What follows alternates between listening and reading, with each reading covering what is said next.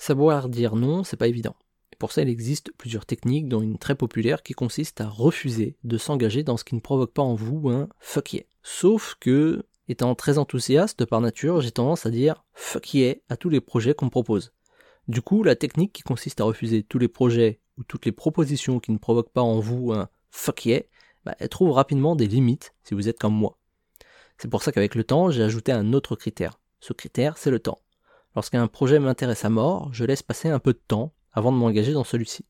Et si après une semaine, voire un mois, j'ai toujours envie de me lancer, alors dans ce cas, je peux commencer à faire de la place dans mon emploi du temps pour ce projet. Mais 9 fois sur 10, mon enthousiasme s'est envolé et je suis passé à autre chose. C'est aussi un bon moyen pour éviter de m'embarquer dans des projets que je trouve passionnants en théorie, mais dont je finis rapidement par me lasser.